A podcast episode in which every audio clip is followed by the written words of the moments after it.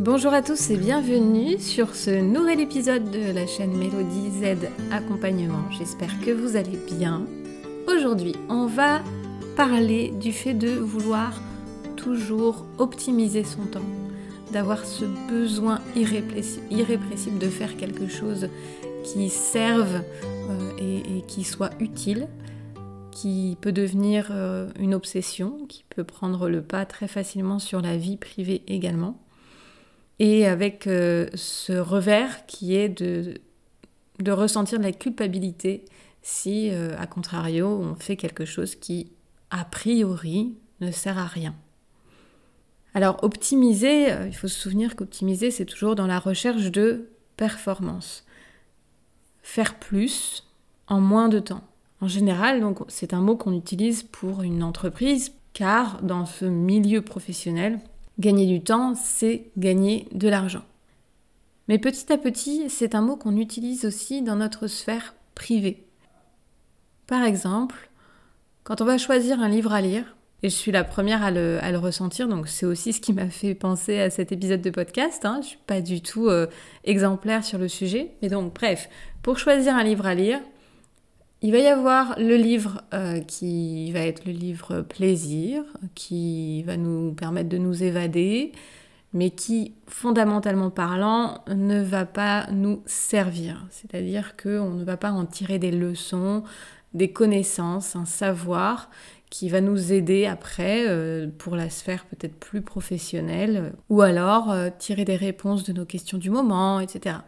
Idem quand on regarde un film, euh, est-ce que on va voir un film euh, pur plaisir euh, Aujourd'hui, on appelle ça le plaisir coupable, presque, simplement du fait de ressentir du plaisir à voir quelque chose qui n'aurait pas d'intérêt particulier. Est-ce qu'on va le voir parce que c'est aussi un documentaire qui va nous apprendre plein de choses, on va en tirer des leçons, et puis finalement, c'est un film qu'il faut voir? Parce que tout le monde l'a vu et que ça fait partie de la culture générale. Donc euh, on, ne le choisit pas vraiment dans ces cas-là. Ou alors le film euh, complètement inutile, euh, typiquement un téléfilm de Noël. et pareil, hein, j'en suis la première consommatrice, donc je le dis avec beaucoup de douceur. Mais Là, a priori, on va pas en sortir grand-chose. Ça, c'est une réflexion qu'on commence à avoir de plus en plus dans notre sphère privée, que je pense on avait moins. On essaye vraiment d'entrer le terme optimisé dans, dans tout ce domaine privé, personnel. Or, la sphère personnelle a toujours été une compensation à la sphère professionnelle depuis euh, l'histoire du travail, euh, qui n'était pas un travail forcément choisi, qui était un travail douloureux, euh, pénible, difficile, et donc le côté privé et personnel, au contraire, on avait besoin de détente, d'apaisement, de rire, de joie, de soulagement. Et aujourd'hui, puisqu'on choisit un petit peu plus notre métier et notre voie professionnelle, c'est comme si ce besoin de compensation sur la sphère personnelle s'était atténué pour de plus en plus s'effacer. Alors c'est euh, et, d'ailleurs c'est ce qu'on souhaiterait tous, hein, avoir euh, une profession qui euh, nous apporte que de la joie, avec aucun, aucune remise en question, que aucune difficulté, aucun problème, que des solutions, et donc de ne pas avoir ce besoin, par ailleurs, de se poser et de prendre du temps pour soi, pour aussi ben, se régénérer. En réalité, dans les faits, c'est rarement tout rose du côté professionnel, même si on a choisi sa profession, même si on a eu la chance de faire quelque chose qui a du sens pour nous. Il y a toujours des moments plus compliqués, il y a toujours des moments où on se demande si on a pris la bonne décision, si on a eu raison de faire ça, etc. Et puis, il faut aussi euh, se rappeler que euh, aujourd'hui, on a un lien entre la sphère professionnelle et privée qui est très très fort du fait de toutes les communications euh, digitales où on peut être joint à tout moment. Donc, en fait, cette coupure privée-pro, peut-être qu'elle a été atténuée déjà à ce moment-là, dès, dès lors qu'on a pu faire appel à nous pour la sphère professionnelle sur notre temps personnel. Alors ce qui est intéressant aujourd'hui, c'est de se poser un peu et de se dire pourquoi je cherche à gagner du temps, je cherche à optimiser mon temps personnel. Qu'est-ce qu'il y a derrière ce besoin? Parce que ce besoin, moi, j'identifie un petit peu comme une urgence de tout vivre, une urgence de tout savoir. C'est un peu l'urgence d'avoir la, la, sagesse, les connaissances, l'expérience qu'on aurait dans 10 ans, 15 ans, 20 ans si on laissait la vie faire son œuvre. Là, on essaye de provoquer un peu ça, de dire non, ça, je le veux maintenant. Et donc, c'est intéressant de se poser, et sans jugement, sans se dire c'est bien ou c'est pas bien, d'essayer de comprendre pourquoi on a ce besoin-là. Il peut y avoir plein de peurs derrière, il peut y avoir plein de croyances aussi derrière. Dans la peur, on peut avoir euh, la peur de mourir jeune et de se dire qu'on n'a pas assez vécu, on n'a pas fait assez de choses. On n'en a pas profité assez parce qu'on a aussi cette euh, urgence de profiter, on a cette euh, c'est presque un devoir aujourd'hui de savoir profiter. C'est presque une injonction de profiter aujourd'hui. C'est pas un choix, c'est il faut profiter, c'est maintenant, il faut que j'apprécie ce moment-là, etc. voilà, c'est beaucoup moins intuitif, c'est beaucoup plus raisonné finalement aujourd'hui de profiter. Donc ça peut être lié à cette peur de mourir jeune. Ça peut aussi être une impression de conjurer un peu le sort, au contraire, en disant je vis tellement à 200% tout le temps que je ne peux pas mourir demain. J'ai encore trop de choses à faire, je profite trop de la vie, j'ai trop besoin de temps encore pour tout ce que je voudrais faire, donc c'est impossible que je meure demain. On peut aussi être de nature à juger la vie des autres. La vie, hein, en deux mots. Et ça, souvent, on le tient de notre éducation, le fait de juger euh, la réussite, entre guillemets, des autres ou non.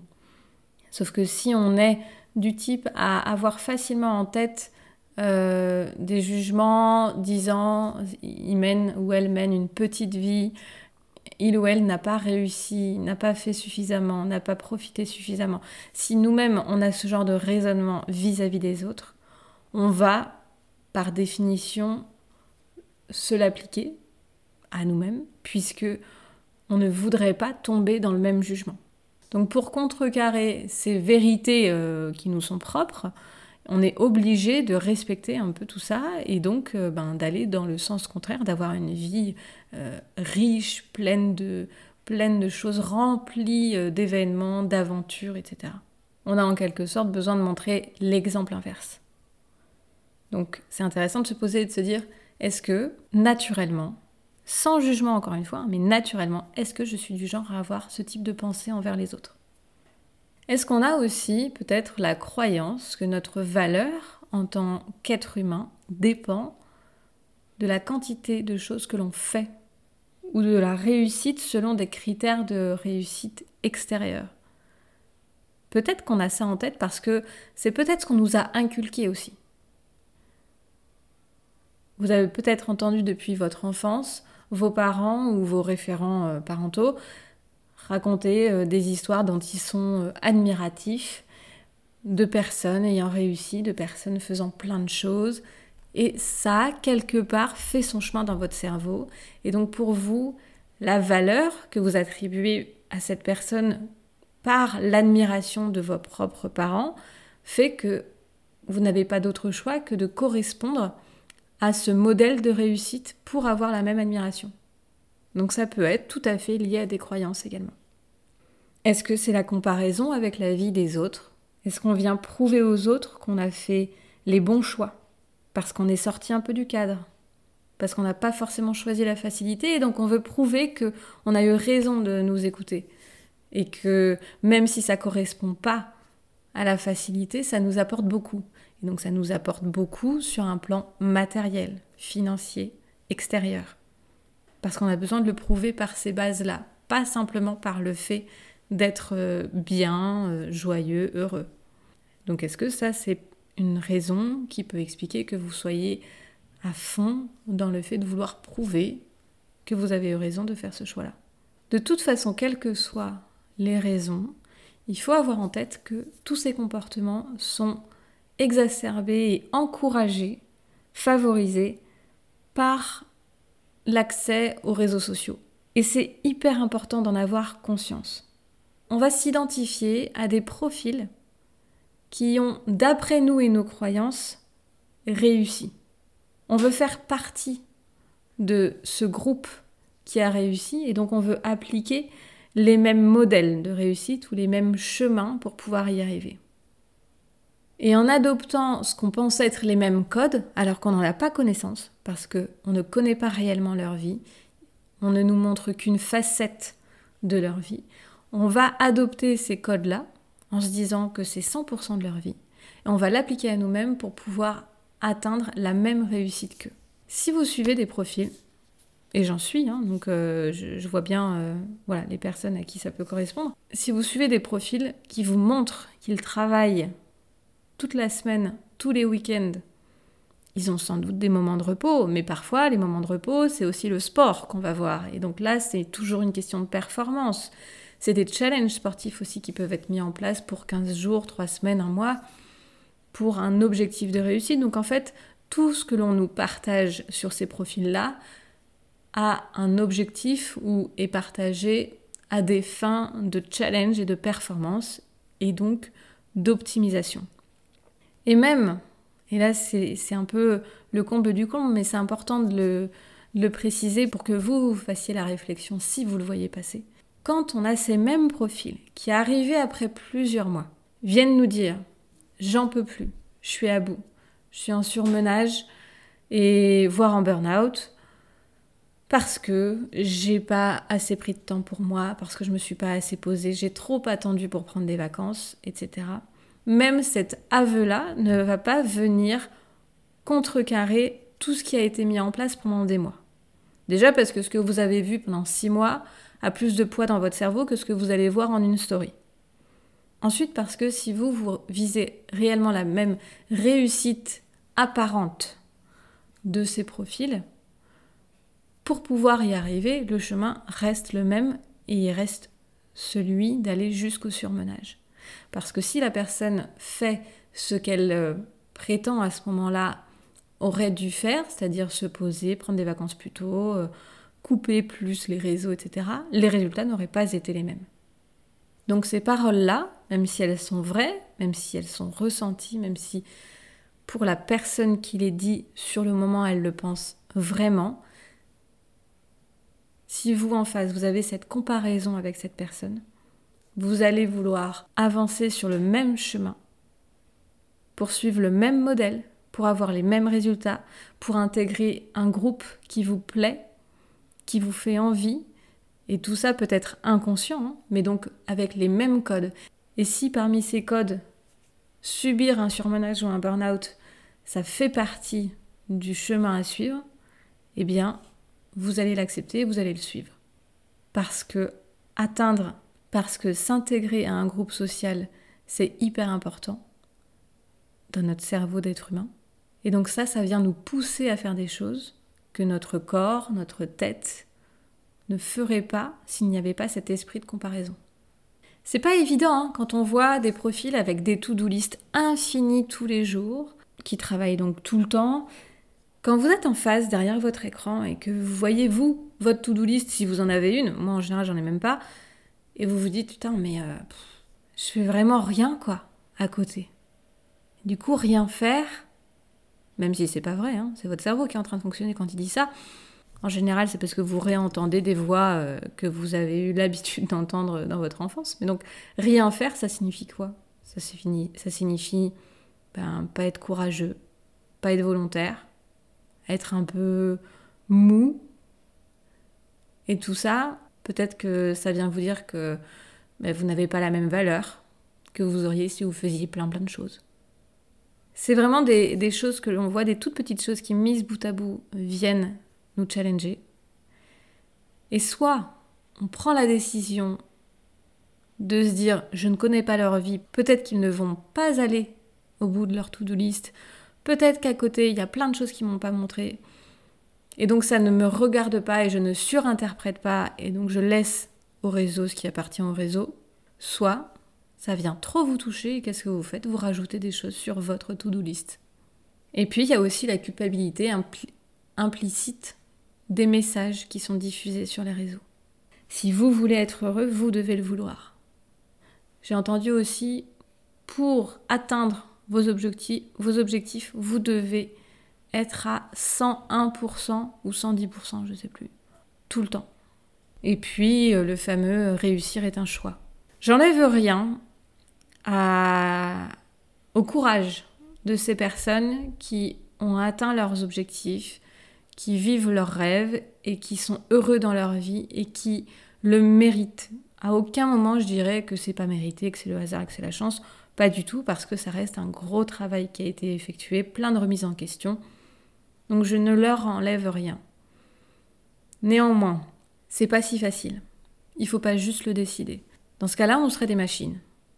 On appuierait sur un bouton, on mettrait on, on n'aurait aucune croyance, aucune histoire, aucune culture, aucun, aucune éducation euh, challengeante, on n'aurait aucune variable de personnalité, en tout cas on aurait tous la même personnalité.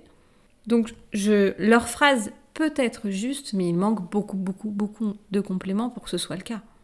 Ça n'est qu'une partie. Par exemple, vous devez être à 101% ou 110% pour atteindre vos objectifs. Ok, mais sur combien de temps? Et ça veut dire quoi? Ça implique quoi? C'est quoi les sacrifices à côté? Moi je veux bien, hein, mais il faut tout me dire dans ce cas-là. Je veux la totalité du puzzle, pas juste une pièce. Parce que ce qui va se passer, c'est que on va se mettre à 101%, 110% non-stop, sans savoir ce que ça implique sur notre santé, sur notre sommeil, sur le stress, sur nos relations interpersonnelles et sur la fatigue à venir. C'est un peu euh, toujours la même histoire du hamster dans sa roue qui ne s'arrête plus.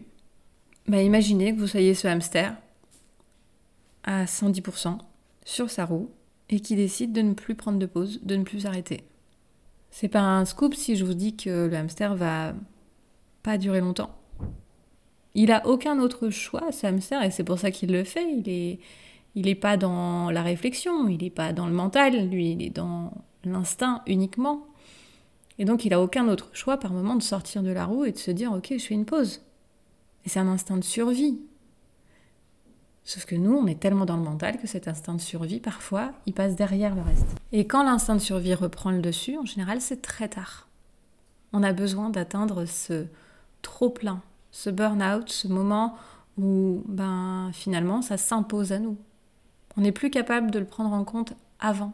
Alors s'accorder des moments inutiles, des films qui servent à rien selon nos critères, ou faire des choses qui ne vont pas nous apporter en connaissance, en savoir-faire ou en culture, c'est aussi permettre à notre corps et à notre cerveau de sortir de la roue et d'éviter la surchauffe. Et le pire, c'est que ça va servir en plus. Parce que souvent, c'est des moments où on permet euh, à, notre, euh, à notre esprit d'atteindre plus de créativité parce que justement, on l'a laissé se reposer. Mais c'est pas l'objectif. L'objectif, c'est de trouver un équilibre de vie au quotidien qui nous ressemble. Si on reprend les exemples en début d'épisode et qu'on considère que la peur principale, c'est donc la peur de mourir jeune, ben imaginons que ce soit vrai. Et euh, finalement, de se dire, bon bah ok, j'ai fait tout ça, mais j'ai fait tout ça pourquoi Est-ce que c'était vraiment mon équilibre? Est-ce que je me suis sentie bien dans ce quotidien? Et ça m'a apporté aussi euh, beaucoup de joie, beaucoup de bonheur, et, j'ai l'impression d'avoir vécu une vie qui, m'a fait du bien? Ou est-ce qu'il n'y a pas plutôt un équilibre qui me permette, ben, à l'aube de ma vie, de dire que euh, oui, j'ai fait plein de trucs, mais surtout, j'ai été. Du verbe être. Et là, on oppose, en coaching, souvent on fait un triangle entre le verbe être et les verbes avoir et faire, car souvent les verbes avoir et faire prennent le pas sur le, verbe être. Mais c'est intéressant de pouvoir se poser et de se dire, j'ai été là, j'ai aimé, j'ai respiré, je sais qui je suis, je sais quelles sont mes valeurs et mes limites. J'ai des souvenirs de moments inoubliables, avec des gens que j'aime. C'est ça être au quotidien, c'est vivre tout ça. Si vous faites quelque chose qui sert à rien, mais que ça vous apaise, ça vous rend joyeux ou joyeuse et ça vous fait sourire, alors ça sert à vous. Faites ce qui vous sert à vous. Et pour savoir ce qui nous sert vraiment, ça implique souvent de se poser, de savoir comment on se sent, et de choisir ce dont on a besoin. Si vous restez continuellement dans la roue, vous ne pouvez pas vous demander comment vous vous sentez et ce dont vous avez besoin. Vous n'avez pas la possibilité de vous poser et de prendre le temps et l'énergie de d'obtenir ces réponses. Donc, se poser, c'est essentiel pour ensuite faire des choix. C'est la condition sine qua non. Et ensuite, faites vos choix comme si les réseaux n'existaient pas. Imaginez que vous éteignez votre téléphone. On a déjà tous nos peurs, nos croyances, on n'a pas besoin de les nourrir par les peurs et les croyances des autres. Alors éteignez tout, posez-vous, qu'est-ce qui vous ferait du bien? Faites-le. Et n'attendez pas de le mériter. On n'a pas à mériter de prendre soin de soi. C'est plutôt le contraire.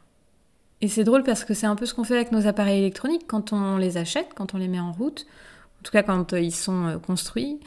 Il y a une condition pour qu'ils fonctionnent, c'est qu'on les charge. Et ensuite, une fois qu'ils sont chargés, on peut les utiliser. Et nous, on fait un peu le contraire. C'est-à-dire que on va d'abord se fatiguer et on va se dire ah ouais non mais là faut vraiment que je recharge. Faut vraiment que je dorme, faut vraiment que je me pose. Eh bien, faisons le contraire aujourd'hui. Faisons des choses qui nous font du bien, qui nous permettent de nous recharger, avant de faire ce qui est plus difficile. En partant du principe qu'en ayant plus d'énergie, ça se passera mieux. Donc je répète cette phrase, mais pour moi elle est hyper importante. On n'a pas besoin de mériter de prendre soin de soi. Et même si on l'a entendu depuis tout petit, de se dire ah bah là euh, j'ai fait du sport, j'ai mérité de manger du chocolat. Ou euh, j'ai bossé comme une acharnée, comme un fou, donc j'ai mérité de prendre des vacances. Ça peut être le contraire. Tout ça, ce sont des croyances. Et la croyance de se dire que si on n'est pas dans un état de fatigue extrême, on n'a pas de raison de penser à soi, elle peut être assez dévastatrice. Donc vraiment posez-vous régulièrement avant d'atteindre ce moment où c'est pas vous qui décidez de vous poser, mais votre corps qui vous l'impose. C'est votre chemin. C'est votre histoire, elle s'arrêtera un jour, donc soyez là maintenant. Et ça n'a pas à vous rendre coupable. On n'est pas coupable d'être. Pour conclure, on va repartir sur la définition d'optimiser, la définition que j'ai trouvée dans le, Larousse. Optimiser, c'est donner à quelque chose, à une machine ou à une entreprise, le rendement optimal en créant les conditions les plus favorables ou en tirant le meilleur parti possible. Quelque chose. C'est pas quelqu'un. Une machine n'est pas un être humain, et inversement. Si vous voulez garder votre humanité, vous n'avez pas le choix que d'accepter que tout ne soit pas optimal que ce que vous faites ne vous donne pas toujours un meilleur rendement. J'espère que tout ça vous aura parlé, aura résonné euh, en vous, que ce soit d'un point de vue pro, perso, autre. J'ai vraiment aimé me poser sur ce sujet et l'approfondir. Euh, c'est quelque chose qui, moi, comme je vous l'ai dit, me touche aussi. C'est aussi euh, une notion que j'ai pu percevoir chez d'autres. Donc j'espère que certains mots, certaines paroles euh, resteront un petit peu en vous pour vous permettre de vous poser et de vous poser les questions, de savoir pourquoi. Pourquoi vous faites tout ça? Qu'est-ce que vous cherchez derrière? À contrer Quelle peur il peut y avoir Quelle croyance? Et est-ce que ça vous convient comme ça? Est-ce que c'est l'équilibre qui vous convient comme ça maintenant? Je vous remercie beaucoup d'avoir écouté jusque-là. Je vous dis à très vite pour le prochain épisode. J'ai hâte de lire vos commentaires. N'hésitez pas à en laisser, euh, que ce soit sur le site, sur Instagram. Et n'hésitez pas aussi à me donner des idées de sujets si vous souhaitez en aborder. Je vous souhaite une très bonne journée, soirée, où que vous soyez. Et je vous dis à très bientôt.